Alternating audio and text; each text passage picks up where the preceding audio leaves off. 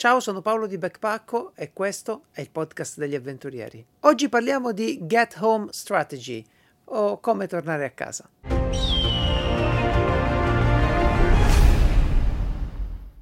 Vi do il benvenuto al Backpackocast, il podcast di Backpacko. Potete trovare Backpacko su tutti i social e questa stessa puntata su YouTube, Spotify, Apple Music, no, Apple Podcast, Amazon Music, insomma ovunque vengano distribuiti i podcast. Quindi potete ascoltarla anche mentre guidate, mentre andate in giro, mentre fate palestra o correte, vi preparate, anche mentre ripiegate le camicie. Ora però non perdiamo altro tempo e dedichiamoci all'argomento del giorno. giorno. Continuiamo in questo periodo ad occuparci di prepping. Abbiamo diverse cose di cui parlare sul prepping, ma vi rimando sempre, questo lo devo fare un po' per completezza, anche alle puntate precedenti, perché il discorso è iniziato qualche puntata fa e quindi se volete avere una visione davvero completa o sempre più completa del mondo del prepping, beh recuperate qualche puntatina indietro e, e via così. Ad esempio nelle ultime due puntate abbiamo parlato di bug out strategy e di bug out bag, che significa, ok, in inglese suona tutto così complicato, significa pianificare la fuga, l'allontanamento da casa e poi eh, attuarlo, che cosa ci serve, quali sono gli accessori, l'equipaggiamento per attuare il nostro piano. E lo stesso schema lo andremo a proporre anche con la Get Home Bag o Get Home Strategy. Prima la strategia, prima il piano e poi il kit, la borsa, quello che ci piace, l'equipaggiamento. Ok? È davvero fondamentale però capire che sono argomenti con diverse similitudini. La bagging out, andare via, scappare e get home, getting home, tornare a casa. Sono due cose davvero simili perché ci si trova per strada e quindi ci si trova a fare dei percorsi, ci si trova a compiere delle imprese, Tuttavia, ragazzi, le differenze sono ancora più importanti delle similitudini. E quindi sì, ci dobbiamo concentrare su cosa cambia. Ad esempio, perché ci preoccupiamo di questa evenienza di tornare a casa? Ma finora avevamo organizzato tutta la nostra reazione alle emergenze da casa e scappavamo via, ci allontanavamo. Però se riflettiamo un attimo, un occidentale in età lavorativa spende davvero tante ore fuori casa. Ok, che parecchi adesso lavorano da casa, ma non mi complicate il discorso. Si spendono tante ore fuori casa, tra lavoro, palestre, spostamenti da e per. E quindi è davvero matematicamente più probabile che un'emergenza ci colga non quando siamo in casa, ma quando siamo fuori e che quindi a quel punto potremmo voler o dover ritornare a casa. E nonostante noi abbiamo un po' iniziato il nostro viaggio all'interno del prepping con la strategia di fuga da casa, beh, in realtà ragazzi, tornare a casa è sempre auspicabile. La casa è il nostro forte, dove abbiamo le nostre scorte, i nostri cari, i nostri, la nostra più profonda conoscenza del territorio. Insomma, la casa è dove noi dovremmo o vorremmo stare in un momento di pericolo. Se proprio non dobbiamo lasciare tornare casa, allora è chiaro che vogliamo tornarci a casa, ok? Ed è fondamentale capire come. E come si fa di solito in questi casi? Cioè, come si fa? Arriva Paolo di Backpacko, ci tira lì sul tavolo un po' di soluzioni, quattro strumenti da mettere nello zaino ed è tutto risolto. In realtà non è così perché viviamo tutti delle vite molto diverse, ok? Viviamo in ambienti diversi. Qualcuno di noi lavora in mezzo alla città, lavorano in territorio urbano, altri lavorano boh, in laguna, che ne so. Uh, quindi ognuno di noi avrà delle esigenze particolari.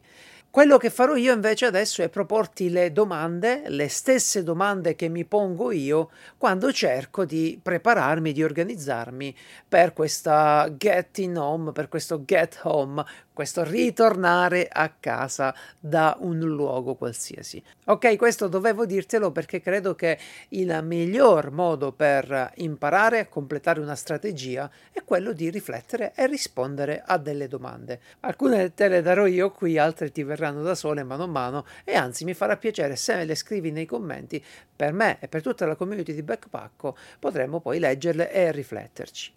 Dunque, per definire una get home strategy o comunque questo piano di ritorno a casa, la prima cosa utile da fare, la prima cosa fondamentale da fare è studiare le nostre abitudini, cercare di capire chi siamo. Qui ci interessa capire quali sono i luoghi dove noi rimaniamo per più tempo e magari abitualmente frequentiamo per diverse ore la settimana. Il lavoro è chiaro, la scuola, se vai a scuola, eh, la, la chiesa, la palestra, la discoteca, ci sono diversi luoghi che potrebbero essere sempre lì nella nostra settimana, quindi cerchiamo di capire noi durante la settimana quali luoghi frequentiamo abitualmente. Poi domandiamoci con chi li frequentiamo Con chi siamo di solito? Magari siamo a casa di un amico con uh, l'amico, magari siamo in palestra con un altro amico, con l'amorosa, con qualcuno. Cerchiamo di capire con chi passiamo questo tempo, abitualmente, eh, i colleghi, eccetera. E allo stesso tempo iniziamo a domandarci pure, perché poi ci servirà, dove lo spendono questo tempo i miei cari, i miei familiari? Okay? La scuola dei nostri figli, il catechismo, la palestra, il mm, club del libro, quello che vi pare, la piscina, ci siamo capiti, no? Dove spendono il tempo i nostri cari? Un'altra domanda che mi fa sempre riflettere tantissimo è: abbiamo con noi un'automobile? Di solito? Abbiamo accesso a un'automobile? Non è per tutti così, è chiaro. Se io vado a lavorare in una grande città con un mezzo pubblico, la mia automobile resta a casa e tanti saluti. Quindi in questo modo ci dimentichiamo anche l'idea di poterla usare per tornare a casa eventualmente oppure siamo dei trasfertisti, siamo degli agenti di commercio e stiamo davvero sempre in automobile e abbiamo la nostra auto, il nostro ufficio su quattro ruote che ci accompagna. Ecco, questo è il momento in cui dobbiamo cercare di riempire queste caselline rispondendo a queste domande. Una volta capiti dove sono i luoghi dove spendiamo maggiormente il nostro tempo, cerchiamo di capire di che tipo di luoghi si tratta. È un agglomerato urbano, è una città, è una cittadina, è un paesotto, è un borgo, è una campagna. Immaginate questi personaggi, vabbè, mettiamoli così. L'edicolante che vive al centro della piazza cittadina, cioè vive, che passa la giornata nel suo chiosco, nella sua edicola, al centro della piazza cittadina, sicuramente è immerso in un tessuto urbano, magari pure una grande città. Uh, di contro, il benzinaio che lavora nella stazione di servizio, nell'autogrill dell'autostrada, magari è davvero parecchio distante da tutti i punti più vicini di urbanizzazione. Ok, si trova nella sua landa lì. La gente della forestale che vive la sua giornata nei boschi si troverà chiaramente distante dai centri urbani. E ce lo voglio sistemare anche perché rende davvero l'idea il pescatore. Il pescatore che vive praticamente la giornata sulla sua barca, buona parte della giornata parecchio lontano magari dalla civiltà. Tutte queste figure un po' tirate, un po' sicuramente stereotipate da me, me ne scuso con tutti i pescatori, agenti della forestale, edicolanti e benzinai, però ecco, queste figure ci fanno capire come effettivamente si può passare l'intera giornata a lavoro, ma che lavoro significa essere immersi in un contesto, ok? Il lavoro lo svolgiamo in un contesto. E qual è questo contesto lo dobbiamo sapere perché eh, dobbiamo capire da dove partiremo se c'è un'emergenza per tornare a casa. Tutto qua. Ancora una riflessione su questa strategia del ritorno a casa. La stragrande maggioranza delle emergenze si risolve nel giro di poche ore, fai anche un giorno, ok? La classica situazione a cui possiamo immaginare delle strade bloccate dalla neve, da una frana uh, un attacco terroristico che blocca i trasporti in quell'area, uno sciopero, ok, si risolve tutto questo in un tempo relativamente breve. Però essendo prepper noi dobbiamo fare un passettino in più. Qui la domanda è se io voglio o devo tornare a casa durante un'emergenza, come faccio? Ok? Se io non voglio o non posso aspettare che la situazione si risolva, e allora se devo tornare a casa devo capire come fare. E attenzione pure ad un'altra piccola sottigliezza di quando si parla di get home strategy, perché mentre quando parlavamo di back out si esce di casa, si va via di casa perché sicuramente nel nostro territorio, nella zona dove abitiamo, è successo un gran casino e quindi dobbiamo andare via di casa. Questo ci sta tutto. Nella Get Home Strategy invece i problemi si sdoppiano perché potrebbero essere delle due l'una o anche tutte e due la situazione in cui ho un'emergenza nel luogo dove mi trovo e quindi devo lasciarlo e raggiungere casa, ma anche ho un'emergenza nella zona dove è casa mia e allora devo raggiungerla. Non è proprio la stessa cosa, eh? Per fare degli esempi, sono in città e succede un bel casino, voglio tornare a casa dove c'è la tranquillità, ok? Devo tornare a casa. Un altro esempio al contrario potrebbe essere sono in città, sto lavorando e vengo a sapere che l'area intorno a casa mia sta prendendo fuoco, quindi voglio andare lì a vedere, ad intervenire, a fare quello che devo. Ok, no, non mi interessa giudicare adesso tra tutti quei discorsi cosa vai a fare, i pompieri, eh, i supereroi, no, non mi interessa. Io sto soltanto mettendo sul piatto la voglia di tornare a casa o il dovere di tornare a casa. E vi sto dicendo che secondo me il problema può essere o nell'area dove eravamo, nell'area distante di casa, o nell'area dove abitiamo, o anche in tutti e due. Immaginiamo il casino più grande dove bisogna arrivare a casa per preparare la strategia di bug out da tutta la regione. Ok, questo è proprio un casino enorme, però, però siamo prepper e quindi mettere in tavola le possibilità è uno dei nostri esercizi preferiti. Quindi ecco un consiglio che mi ha aiutato molto a fare chiarezza. Quando valuti queste situazioni, considera la gravità dell'emergenza e anche l'urgenza di tornare a casa. Sono due componenti diverse, ma mettile tutte e due sulla bilancia perché insieme ti diranno se tu devi effettivamente tornare a casa oppure no. D'altronde il discorso è semplice, no? Um, uno sciopero dei mezzi, mi coglie all'improvviso un problema infrastrutturale, sto a lavoro, non devo tornare a casa, no? sto in città, vado da un amico su un divano, dormo in macchina, dormo in ufficio tra le fotocopiatrici, uh, dormo in un BB, in una soluzione dell'ospitalità. Insomma, si risolve, no? Senza grossi disagi, si risolve su via. Ma se devo tornare a casa durante quello sciopero, allora devo capire come fare. Ed ecco che entra in gioco la Get Home Strategy. Quando penso alla mia Get Home Strategy, io la divido in uh, tre fasi che mi aiutano a fare ordine, mi aiutano a capire. Una è la partenza, l'altra è la preparazione e la terza è il percorso. Adesso ce le guardiamo tutte insieme. Tenetele solo a mente partenza, preparazione, percorso. Cosa devo valutare riguardo la partenza? Beh, se succede un'emergenza, tu dove ti troverai esattamente? Non parlo del, del quartiere, della città o dell'edificio, ma tu all'interno dell'edificio dove ti troverai? Probabilmente è chiaro che poi succede che sei al bagno e le cose cambiano, però probabilmente dove ti troverai? Il tuo ufficio rispetto all'edificio dove si trova? La tua aula dove frequenti i corsi, le tue aule dove si trovano? Quindi sì, la fase della partenza riguarda il lasciare ipoteticamente un luogo in, in una situazione di pericolo. Classica situazione, un allarme incendio, bomba, eh, terrorismo, fate voi, bisogna evacuare l'edificio.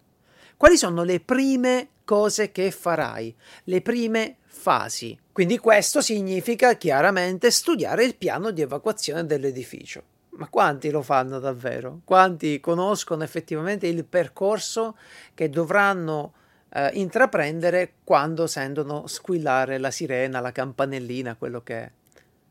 Ok? Quindi cerchiamo di capire da questa zona, da questo punto preciso nell'edificio, come esco, la partenza, ed è la prima cosa. E questo può includere tanti discorsetti che faremo un po' più avanti. Ci sono tante opzioni per lasciare uh, un edificio, di solito, alcune sono più ordinarie, altre sono particolari. Ci sono diverse, diversi accessori che potrebbero far comodo in un contesto piuttosto che in un altro, ma ne parleremo poi perché per il momento mi interessa che ti concentri sulle prime fasi per lasciare comunque la zona dove lavori. Sono in officina, sono in fabbrica, in quel punto. Mi danno l'allarme, ho fatto sufficiente esercitazione per sapere dove devo andare, cosa devo fare, cosa devo portare eventualmente con me? Dove sono gli estintori, dove sono tutte quelle cose utili in caso di emergenza, come funzionano, sono sicuro di saperlo far funzionare un estintore, so che in molti ambienti di lavoro si fanno dei corsi e queste cose si imparano, però so anche che parecchi li prendono alla leggera e magari tu all'inizio l'hai preso anche così un po' alla leggera. O l'hai fatto tanto tempo fa e adesso non ricordi più tutto, i, tutti i dettagli. Quindi ecco, cominciamo a chiederci questa cosa qui. So uscire dall'edificio, le porte quali sono, si aprono tutte, sono sbloccate, sono allarmate, le posso provare, le posso capire, dove vado, qual è l'area di raccolta, qual è l'area di ritrovo, eccetera. Ci siamo capiti. E anche qui ti consiglio di lavorare tantissimo con le domande. La domanda non è tanto volta a capire lo scenario, ma proprio a vedere se hai una risposta pronta. Te ne faccio qualcuna io. Succede un'emergenza in questo preciso momento. Tu ti trovi fuori casa, magari, non lo so. Ti trovi fuori casa. Un terremoto catastrofico colpisce la zona dove ti trovi. Quali sono le tue prime mosse? Ti sei fatto un'idea di cosa faresti in caso di un terremoto catastrofico, di un, di un, problema di questo tipo? Se il treno in cui viaggi per tornare a casa si bloccasse per una ragione o per un'altra a diversi chilometri dalla tua abitazione, ti sei fatto un'idea di come potresti eventualmente ritornare a casa? E se un attentato terroristico coinvolgesse i mezzi che tu prendi di solito per muoverti in città, ti sei fatto un'idea di come tornare a casa in una città bloccata dall'evento traumatico e della sicurezza e tutto il resto? Ok? Queste sono le domande che dovresti iniziare a porti per mettere giù una buona get home strategy. Ecco, in questo caso io mi faccio le domande e genero un po' di ragionamento, no?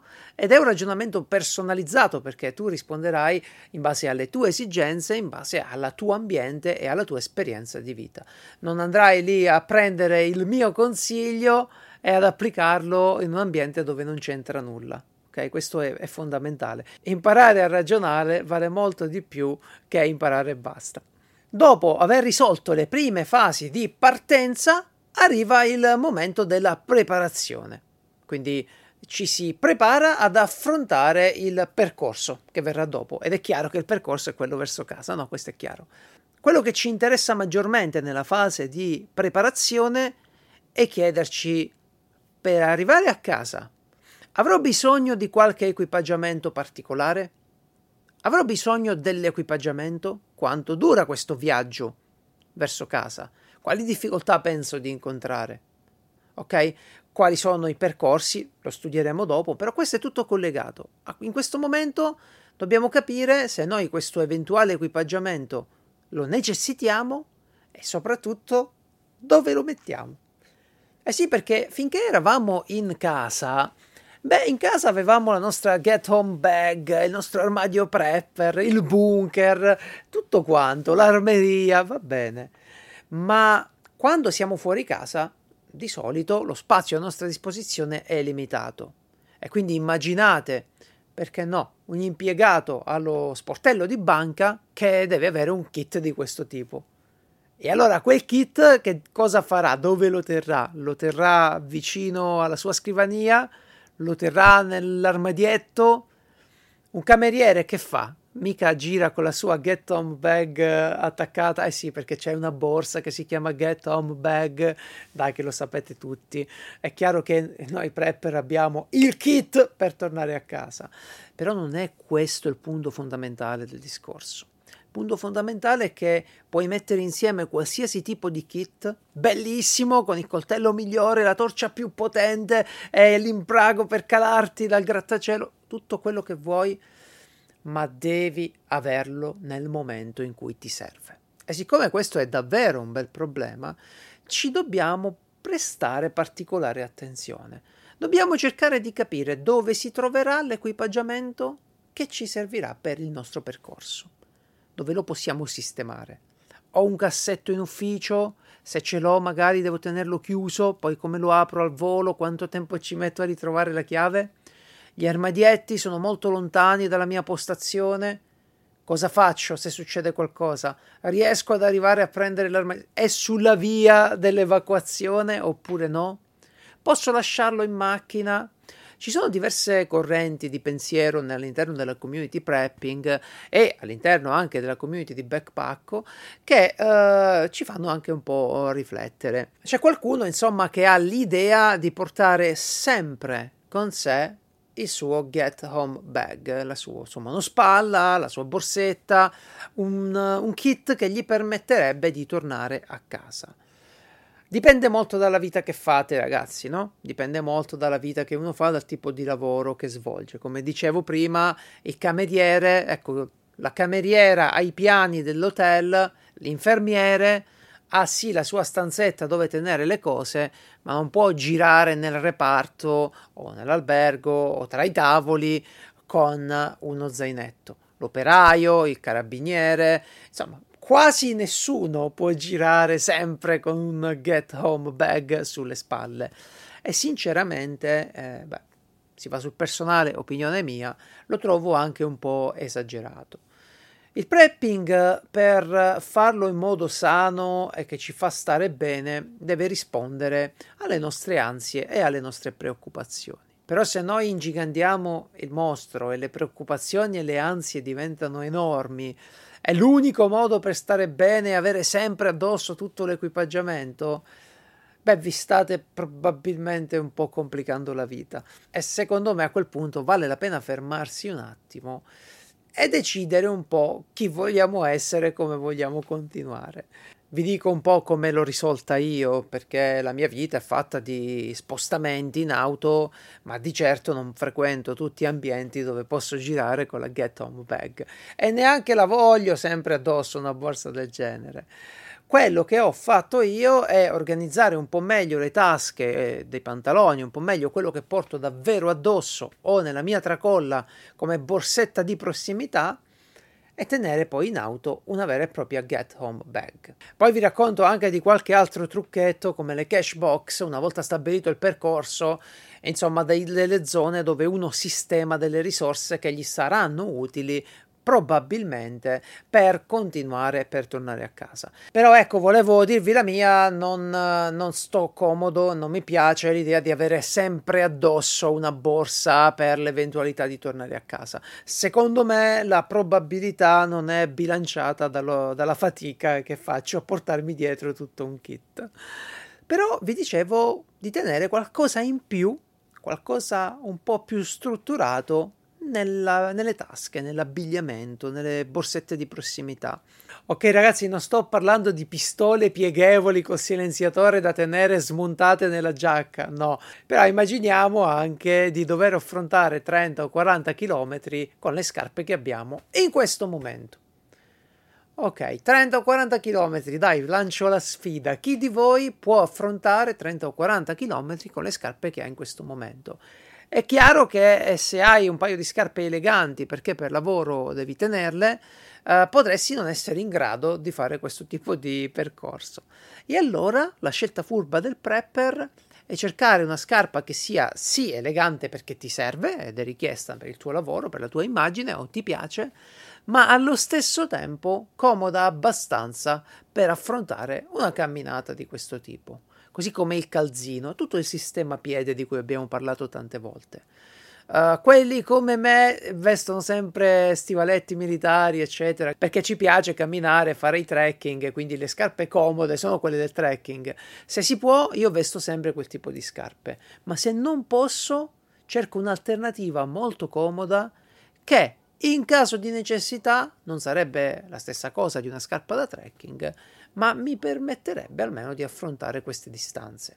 Altra risorsa fondamentale è il portafogli e il portadocumenti, no? tenerlo sempre ordinato, tenere dei soldi a disposizione, dei contanti, le carte, è chiaro, tenere i documenti nel portafogli, tutto quello che ci può servire. E di portafogli un po' più tattici ce ne sono diversi, io vi lascio qualche link qui sotto per farvi un'idea, perché magari scegliete un modello un po' più grande dove tenere dentro anche qualche copia in più di documenti, di familiari, eccetera, e fare un piccolo pacchettino da tenere sempre addosso proprio nell'eventualità di dover lasciare repentinamente una zona di lavoro.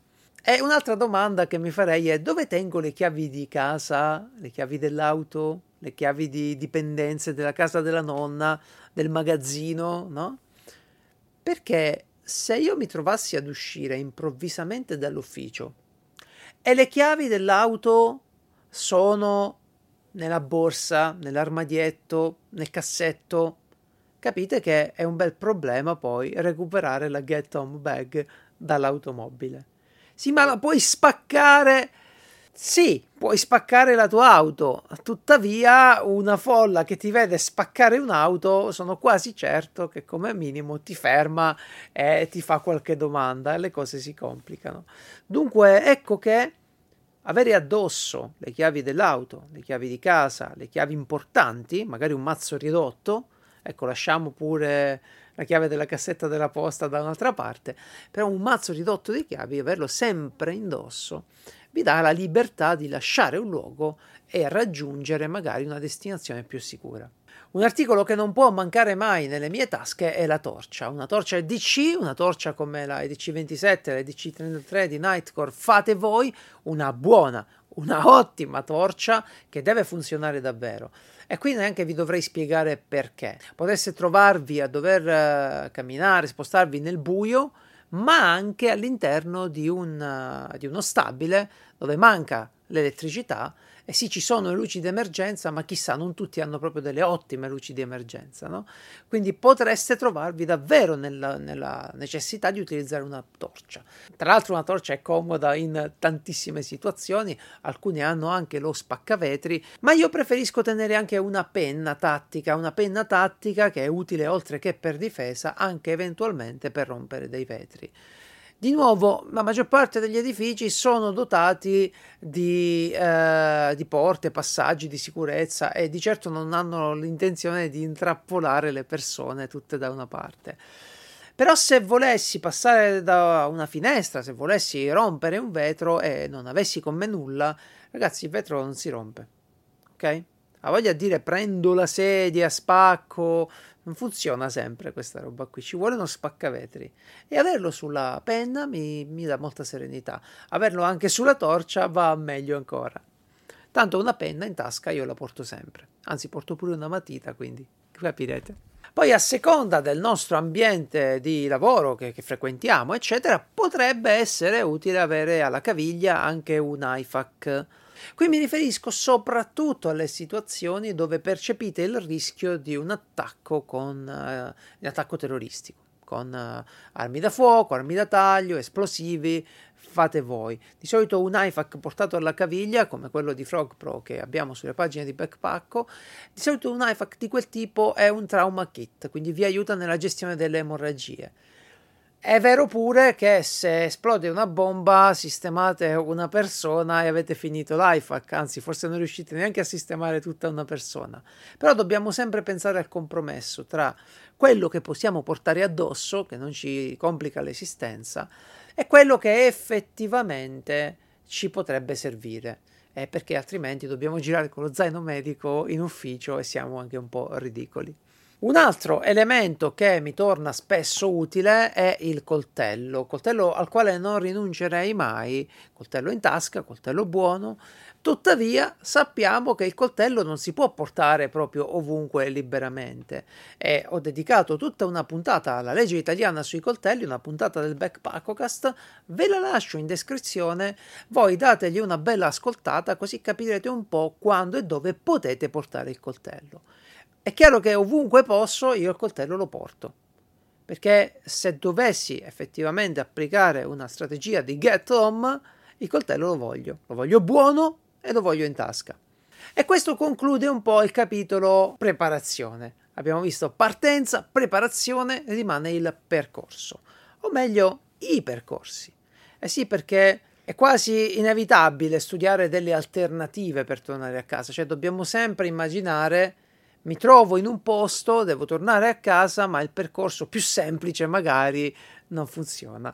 Il percorso più semplice non posso attraversarlo e allora devo trovare una via di lato, devo passare di sopra, di sotto, in mezzo e cercare delle alternative. Per questo studiamo una serie di percorsi non il percorso. Come abbiamo già detto riguardo al bag out, se noi non lavoriamo attentamente al percorso, non capiremo nemmeno cosa ci può servire. Non lo sapremo, inizieremo a mettere robe nel kit perché l'abbiamo visto su YouTube, perché ce l'ha detto Paolo di Backpacko, ma non abbiamo in mente il nostro percorso, i nostri percorsi. Ora, mentre nella bag out strategy lasciare casa ti dava almeno la sicurezza di stare a casa e poi partire bello preparato, equipaggiato per la tua destinazione, quindi sia la partenza che la destinazione erano noti fin dall'inizio, questa volta non è così. E questa volta sappiamo che la destinazione è casa, però non sappiamo esattamente da dove partiremo. Per cui io immagino sempre dei punti di raccolta, dei punti di raccolta personale, no? E mi dico se mi trovo in eh, questa zona cosa faccio? Se mi trovo in quest'altra zona che succede? Cose di questo tipo. Anche in questo caso, appena si comincia il percorso, bisognerebbe fermarsi dove possibile, in un posto sicuro, e sincerarsi che tutto l'equipaggiamento che abbiamo recuperato è in forma e possiamo affidarci a quello che abbiamo portato. Sarebbe terribile iniziare a camminare di notte per una montagna e renderci conto che poi la luce, la torcia non funziona perché è scarica, ok? O magari dobbiamo ricaricare il nostro cellulare e il power bank non l'abbiamo sistemato, l'abbiamo preso una volta, eccetera. Quindi anche qui, finché si ride e si scherza, va bene, ma se mettiamo davvero le cose essenziali in una borsa o in un kit, vuol dire che ci servono davvero in quel momento ok? Non è un, un modo per raccogliere cose fighe e fare una borsa che è fighissima da mettere sui social. Significa raccogliere degli strumenti dai quali dipenderà probabilmente la nostra vita o almeno la riuscita della nostra idea di tornare a casa. È chiaro che se ho un'automobile e la possibilità di usarla, magari non riesco a raggiungere eh, la zona precisa, magari la zona precisa è irraggiungibile dalle auto, ma mi potrei avvicinare parecchio, quindi potrebbe essere un'idea quella di usarla. Ed è un modo, insomma, dipende anche dalle distanze che dobbiamo coprire. Il trasfertista che si trova a Milano e deve raggiungere Roma avrà diverse difficoltà in più, quindi dovrà studiare ok, l'autostrada va bene, però dovrà studiare dei sistemi alternativi. Vi voglio raccontare una cosa che mi è capitata parlando con un amico, è una sua esperienza, io ve la riporto. Uh, lui è sempre andato a lavoro con uh, l'automobile e si lamentava del traffico ed era fastidioso, eccetera, eccetera. Beh, in sostanza lui non sapeva che avevano attivato una linea di autobus che lo prendeva praticamente sotto casa e lo portava al lavoro e viceversa. Quindi quando ha avuto un guasto all'auto ha scoperto questa cosa qui che poi gli ha cambiato la vita perché in realtà prende sempre l'autobus adesso. Dove ha sbagliato? Se si può dire che ha sbagliato, poi ci mancherebbe, non vogliamo giudicarlo. Però non sapeva che per, per quel tragitto lì esisteva un'alternativa alla sua auto non ci aveva proprio pensato. Eh sì, perché se noi siamo abituati a prendere l'automobile, magari non abbiamo confidenza con la rete dei mezzi pubblici. L'abbiamo presa una volta, non sappiamo neanche dove fare i cambi, andiamo un po' così. Eh, ma c'è internet col cellulare, mi guardo il percorso, mi compro il biglietto e vado. No, dobbiamo sempre pensare che queste agevolazioni non ci siano nel momento del bisogno. Quindi conoscere praticamente le alternative di spostamento, dove è la stazione dei taxi, dove abitano gli amici, i parenti, magari qualche collega dove abita, se ha la macchina a casa, gliela possiamo chiedere in prestito. Insomma, sono tutte quelle cose che saperle prima fa una differenza enorme. Ora, indipendentemente dal tipo di percorso che dobbiamo affrontare per tornare a casa, è sempre opportuno capire quali sono i punti di interesse. È vero che noi partiamo organizzati, ma potremmo davvero dover conoscere eh, quali sono i distributori di carburante, le farmacie, i supermercati, i punti di polizia, carabinieri, eccetera. Quindi mi raccomando, guardate al territorio selezionando i punti di interesse che ci sono nell'area tra nell'area e non nel percorso e basta, ma proprio nell'area tra il punto di partenza e quello d'arrivo. Questo perché se mi serve qualcosa per forza, posso fare una deviazione, recuperarla e tornare sul percorso. Ma se io non lo so che lì c'era una farmacia che vendeva i cerottini per le vesciche, continuerò con i miei piedini a tornare a casa e dopo un po' mi fermo, mi siedo e non se ne parla più.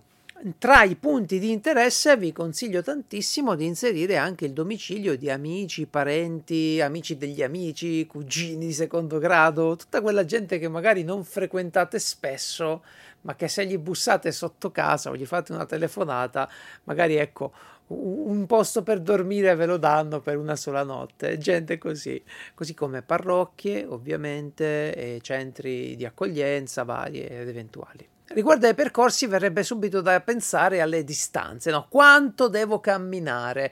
Quanti sono? 50, 40, 70, 120, 300 km? Quanti ne devo fare? In realtà non importa. Non importa perché hai deciso che devi farli. Hai stabilito che in quella condizione tu devi tornare a casa. Quindi se saranno tanti chilometri, camminerai di più e dovrai sistemare qualcosa in più nello zaino, nella get on bag, per il riparo notturno, per passare le notti. Ok? Se questi chilometri sono pochi, allora puoi andare con un equipaggiamento più leggero. Se io devo tornare a casa e ho 20 chilometri da fare, posso camminare la notte, posso arrivare come mi pare, dai, non, non, sto lì a preparare il pernotto per 20 km, ok? Poi c'è chi lo fa, però io preferisco essere un attimo più permissivo su queste cose qui. Ora, mi raccomando una cosa, la propria forma fisica è importante, perché affrontare una camminata, un trekking, ecco perché poi diventa un trekking, di diversi chilometri senza aver mai mosso un muscolo ci porta, ci potrebbe portare anche degli importantissimi problemi cardiovascolari, cioè ci schiattiamo di infarto mentre andiamo in giro. Quindi mi raccomando, se questo dovesse succedere, non l'infarto, di dover camminare troppo, di camminare tanto, al nostro passo. Ok? Il buon prepper fa le sue cose preservando le proprie risorse.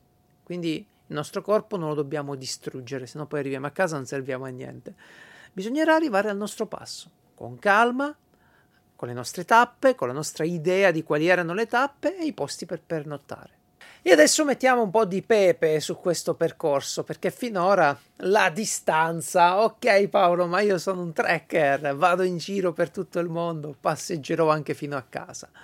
Ok, la distanza è una difficoltà, ma le difficoltà che noi potremmo dover affrontare Beh, possono essere tante. Immaginiamo ad esempio come cambia, come può cambiare il territorio a causa di una calamità naturale molto importante. Un fiume che esonda, una frana, un uh, ponte che crolla, un terremoto. Fate voi ragazzi, non, non, voglio neanche starci troppo su queste ipotesi perché poi possono essere tante, però il territorio può diventare molto difficoltoso e vi ci metto anche l'aspetto geopolitico. Ogni tanto lo faccio questo, questo esercizio di pensare chiaramente se un paese straniero invadesse eh, il nostro paese e quindi la zona dove vivo io, no? Se mi trovassi in un'altra città in quel momento e volessi tornare a casa. Ecco, come cambierebbe? Cosa incontrerei? Incontrerei dei posti di blocco, incontrerei eh, del, del, personale, incontrerei delle persone che fanno esodo. Insomma, è una cosina che fa riflettere, vero? Chiaramente noi non siamo né geologi né geopolitici, però sforziamoci di capire, sforziamoci di immaginare che il percorso che noi abbiamo studiato e scritto sulla mappa non è probabilmente lo stesso che riusciremo a fare. Quindi dobbiamo valutare delle alternative. Se il problema è il fiume, quell'area è intoccabile. Se il problema è il ponte, allora devo fare tutta un'altra cosa, cambiare tre ragioni per arrivare a casa da nord. Se il problema è la città, allora devo capire, ecco, Uh, questo è un po' il succo dell'esercizio, no? non tanto quello di buttare tesi uh, sulle invasioni, eccetera, e però mettere sul tavolo l'idea che il percorso che noi abbiamo perfettamente immaginato con le nostre scatoline, con i nostri punti di bivacco, in realtà non sarà praticabile, ok? O sarà ancora più carico di difficoltà. A questo fatemi aggiungere eventuali barriere naturali o artificiali che siano. Ad esempio, posso voler attraversare un fiume e non avere il ponte, si intende. Voglio guardare il fiume, lo so fare? In che stagioni si può fare? Quant'è la forza di quel fiume? Qual è il punto migliore per un guado? E questa è una parte interessante da sapere. Come si fa un guado, pure quello è importante. Ora eh, potrei avere la necessità di scendere una piccola parete o di salirla. Lo so fare? Come si fa? Eccetera. Ancora più banalmente potrei avere la necessità di passare in alcune zone recintate, proprietà private voglio farlo, decido di farlo, ora non dobbiamo discutere delle conseguenze legali di questo, ma posso prendere quello che mi serve con me per aprire spazio in queste recinzioni, passare e se sono bravo magari gliele richiudo, altrimenti se vado di corsa si va e si scappa. Un altro aspetto fondamentale da pensare quando consideriamo i percorsi è, sono le autorità, la legge, le autorità, le forze dell'ordine, fate voi potremmo trovarci in un posto con l'ordine da parte del, delle forze di polizia di non lasciare l'area. Noi possiamo accettare quell'ordine oppure no, possiamo chiaramente disobbedire a quell'ordine. È una possibilità, fa parte del libero arbitrio no? della, della persona. È ovvio che ci saranno delle conseguenze. Non vi sto dicendo di violare la legge, di violare i blocchi, però proviamo a tornare indietro di qualche mese. E c'erano queste zone in lockdown e tutti abbiamo fatto i bravi, per carità, ma se avessimo avuto la necessità di spostarci da una zona all'altra, come lo avremmo fatto? Ok? Questa è un'idea buona su cui lavorare. Mm, ci sono due cazzate che si possono fare nel mondo del prepping, secondo me. Considerare sempre le autorità come il cattivo no? È cattivo, io sono il prepper, devo scappare, devo fare. E l'altra cazzata è considerare sempre come i buoni o che comunque quello che propongono è anche nei nostri interessi. Potrebbe succedere che non è così. È successo, ragazzi. Cioè, se chiedete a casa, se chiedete ai vostri parenti e ai nonni soprattutto, vi racconteranno di loro amici, gente del paese che è scappata dalla coscrizione nelle forze armate, ma non volevano andare in guerra, no? Riflettiamoci su questo aspetto qui, riflettiamoci tanto. Quindi le autorità sono un componente della nostra civiltà e se tutto va bene lavoriamo tutti per gli stessi interessi e una civiltà ancora migliore e una società sempre migliore.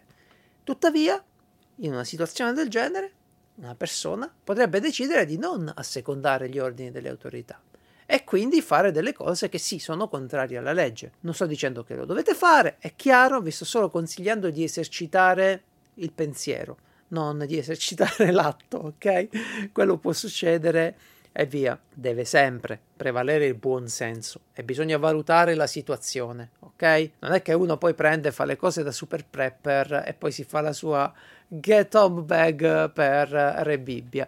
Non è così. Cerchiamo di capire che Uh, ci sono tanti elementi e noi dobbiamo valutarli in maniera intelligente. Prima vi facevo l'esempio del passaggio attraverso delle proprietà private. Può capitare sia nella bug out strategy che nella get home strategy. Può capitare di dover passare delle, attraverso delle proprietà recintate. Se avete la possibilità e le cose stanno messe abbastanza bene, si aggirano. Se la possibilità non c'è, tiro fuori il multiuso, mi faccio uno spazio e passo ok? Però se non ci ho pensato prima, in quel momento ci devo pensare troppo, quindi mi raccomando. E quindi in caso di problemi di sicurezza, come ci muoveremmo? Come riusciremo a mantenere una certa discrezione nei nostri movimenti urbani, no? l'utilizzo di cappelli, i travestimenti, eccetera? Come riusciremo comunque ad allontanarci rapidamente da una città? Perché dobbiamo. Queste sono quelle cose su cui un buon prepper deve riflettere, anche per rendersi conto se è capace di affrontare una situazione ostile o meno, perché se non è capace, allora potrebbe decidere un altro tipo di strategia. E adesso alle cose che ci danno ancora più pensieri, che già non erano abbastanza. Cosa faranno i nostri cari? Quale sarà la loro get home strategy dal loro posto di lavoro, scuola, vita? Non siamo gli unici che devono andare a casa, eh, ma anche i nostri cari devono farlo. E magari avete dei bambini e qualcuno dovrà andarli a prendere. È davvero fondamentale in questo momento iniziare a pensare ad un protocollo. Protocollo che è una parola complicata per dire organizziamoci. Tu, moglie, vai a prendere la piccolina all'asilo in caso di emergenza e la porti a casa. Io, marito, vado a prendere la grande, ok, alle superiori e la porto a casa. Una cosa del genere. Cioè cerchiamo di fare in modo che tutti sappiano cosa fare, coinvolgiamo la nostra famiglia in questa get home strategy. Facciamo in modo che più o meno tutti sappiamo qual è il nostro compito in caso di emergenza. Mm? E non uh, panichiamo e scappiamo e andiamo tutti e quanti a prendere la piccolina perché è la più indifesa e i grandi restano fermi lì e non possono tornare a casa che non hanno il passaggio. Ok, mi raccomando. Tra l'altro, ragazzi, tutte le situazioni che non abbiamo risolto prima diventano pensieri e preoccupazioni durante l'emergenza. Immaginate di dover affrontare un percorso di get home lunghetto senza poter comunicare con i vostri cari e non sapete quindi chi diavolo è andato a prendere vostro figlio, figlia, la nonna, il cane in ospedale, quello che volete. Non sapete vostra moglie che fine ha fatto magari lavora in un'altra città e dite ok, ora vado a vedere se è rimasta al lavoro e sono 150 km in più. Non funziona così, ok? Non, non si può fare. Purtroppo oggi siamo tutti davvero così abituati a comunicare eh, così frequentemente, pure troppo, che eh, no, no, non abbiamo neanche allenato il muscolo di non sapere cosa fa un altro. È vero o no? spesso ci prende il panico se non sentiamo un parente, un amico, qualcuno per qualche ora. Questo tipo di, eh, di ansia sociale, se vogliamo chiamarla così, diventa deleteria nel momento in cui dobbiamo anche affrontare un'emergenza. La comunicazione è un altro aspetto che curerete nella Get Home Strategy. Come però? Se sono disponibili cellulari, beh, bisognerà solo fare una buona economia delle batterie del cellulare, perché chi fa il percorso potrebbe non avere tutte queste occasioni. E quindi ecco che non accendere internet e usare gli vecchi cari sms potrebbe essere un'ottima soluzione per avere un cellulare che, ragazzi, i cellulari moderni hanno una batteria enorme, li usiamo troppo e dura poco. Se invece riusciamo a staccare internet, quella batteria ci dura le settimane. E poi un buon power bank nella get on bag non deve mai mancare. Ma soprattutto, l'ho omesso prima parlando del kit personale del portafogli. Voi riconoscete i numeri dei vostri cari? Se vi si rompe il cellulare durante il percorso, lo perdete, lo rubano, scappate via e non lo avete in tasca, siete in grado di dire a vostra moglie o a vostro figlio o a qualcuno che sì, voi siete usciti dal palazzo colpito dagli aerei, che voi siete usciti e state bene, state vedendo come tornare a casa. Siete in grado di dire questo ai vostri cari, di raggiungerli in qualche modo? Un bel fogliettino, semplice, con tutti i numeri scritti nel famoso portafogli prep, secondo me non guasta, ma proprio per niente anzi non dico una rubrichetta cartacea, ma un foglio di carta resistente, write in the rain, scritto come si deve, a penna indelebile, avanti e dietro, ha voglia di sistemarci i numeri di telefono e a riuscire a comunicare con il telefono di qualcun altro una telefonata te la fa fare chiunque, ormai neanche si pagano e quindi si può tranquillamente comunicare. Qualcuno potrebbe pensare all'utilizzo della radio con i ponti radioamatoriali e in effetti la faccenda è interessante, così come i dispositivi satellitari, però richiedono tutti un po' più di organizzazione, un minimo investimento in studio o soldi o tutti e due e comunque sono delle buone alternative, sono delle cose da sapere. Ad esempio da una città, se l'infrastruttura radio funziona, io posso comunicare con un palmarino in digitale, con mia moglie, eh, tranquillamente, via internet, via digitale, no? Magari i cellulari sono crollati, ma io riesco a collegarmi ad un ponte radio che tramite cavo, tramite internet, va a, a riprendere un'altra comunicazione digitale in un altro posto del mondo. Quindi non sottovalutiamo questa possibilità se abbiamo voglia di imparare e soprattutto se per noi la comunicazione è davvero importante. Possiamo immaginare un percorso lungo di un trasfertista che magari in una situazione estremamente catastrofica deve farsi da Milano a Napoli eh, piano piano, a piedi, a passaggi, eccetera, e ha da comunicarlo mano a mano ai parenti, agli amici. Ecco, in questa situazione, senza cellulari, senza comunicazioni classiche, la radio rimane uno strumentino interessante, soprattutto se uno conosce i ponti collegati alla comunicazione radio digitale. Ora mi raccomando anche sulla comunicazione l'accortezza di lasciare un biglietto con le vostre intenzioni sul posto di lavoro se avete il tempo, è chiaro, o di lasciare in qualche modo eh, la comunicazione cartacea a qualcuno che voi avete deciso di andare a casa. Ok? Uh, immaginiamo la situazione in cui tu esci dalla città perché con mille difficoltà riesci ad uscire e vuoi tornare a casa e tua moglie, tuo fratello, tuo cognato, tutti ad entrare in città per venirti a prendere. Per questo bisogna pianificare e anche eventualmente lasciare un biglietto per dire ok, questo è quello che voglio fare, questo è il mio percorso. È chiaro se si può fare, se la situazione lo consente. E adesso il solito avvertimento per quanto riguarda le strategie, le fantasticherie, il fantaprepping. Finché una strategia tu la lasci su carta e la studi e la pensi e la ripensi e te la metti lì a fare il programmino, le mappe digitali e GPS. Insomma, finché non la provi, ti sarà utile solo nei commenti qui sotto, ti sarà utile nei forum per fare delle chiacchiere, per mettere così qualcosa da dire in mezzo agli altri.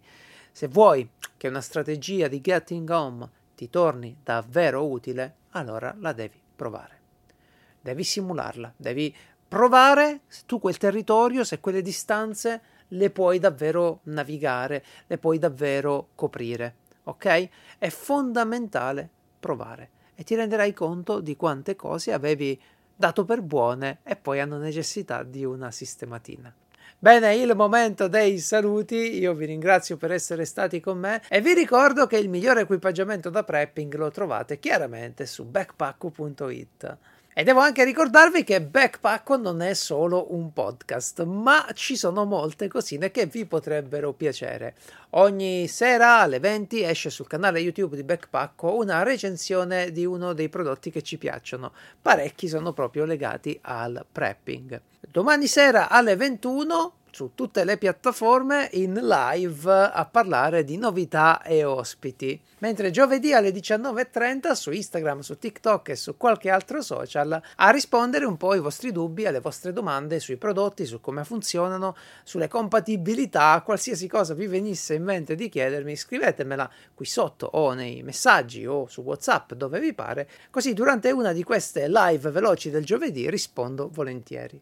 E poi, e poi il venerdì mattina il Bar Pacco, il nostro appuntamento più importante dove riassumiamo tutte le novità e le iniziative di backpacco.it. Su YouTube intorno alle 6 del mattino, poi lo trovate per tutta la giornata, quindi non dovete per forza svegliarvi così presto. La settimana si conclude con l'appuntamento di sabato alle 14, Vitamina EDC, il nostro integratore di felicità, dove discutiamo di tutti gli oggettini che di solito ci portiamo in tasca, di tutte quelle cose che ci piace avere con e del perché lo facciamo. Se questo podcast vi è piaciuto mettete un pollicione in su oppure le stelline a seconda della piattaforma che state utilizzando e condividetelo soprattutto con gli amici perché potrebbero entrare a far parte della vostra community prepper. Ora era davvero tutto, quindi vi saluto e alla prossima ragazzi.